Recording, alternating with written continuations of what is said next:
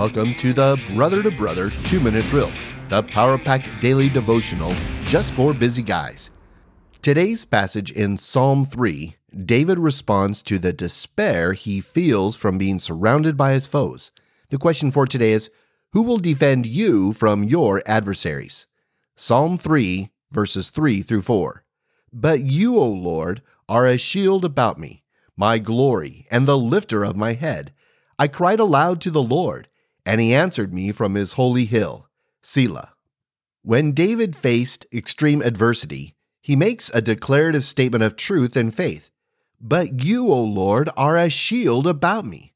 Now, there have been some cool shields used throughout history, and even in comics.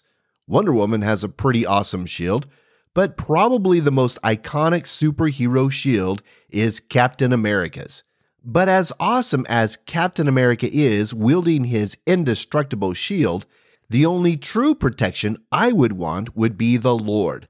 His presence, his power and might, his wisdom is a greater protection than anything we could ever dream up in fanciful stories.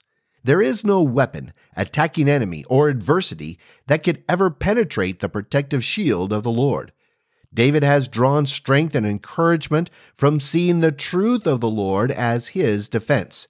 And then he also states, "The Lord is his glory and the lifter of his head." How does David come to this truth? It's when he humbles himself in his time of desperation where he says, "I cried aloud to the Lord." When we hit that place where there are no more answers from our own ingenuity or resources, nor any wisdom or help offered from the world that will make a difference, then we put one hundred percent of our trust and faith in the Lord.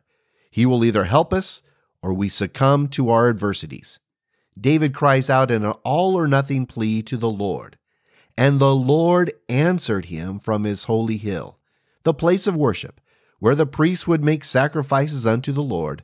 There the Lord was present, and he answered David with an assurance of protection.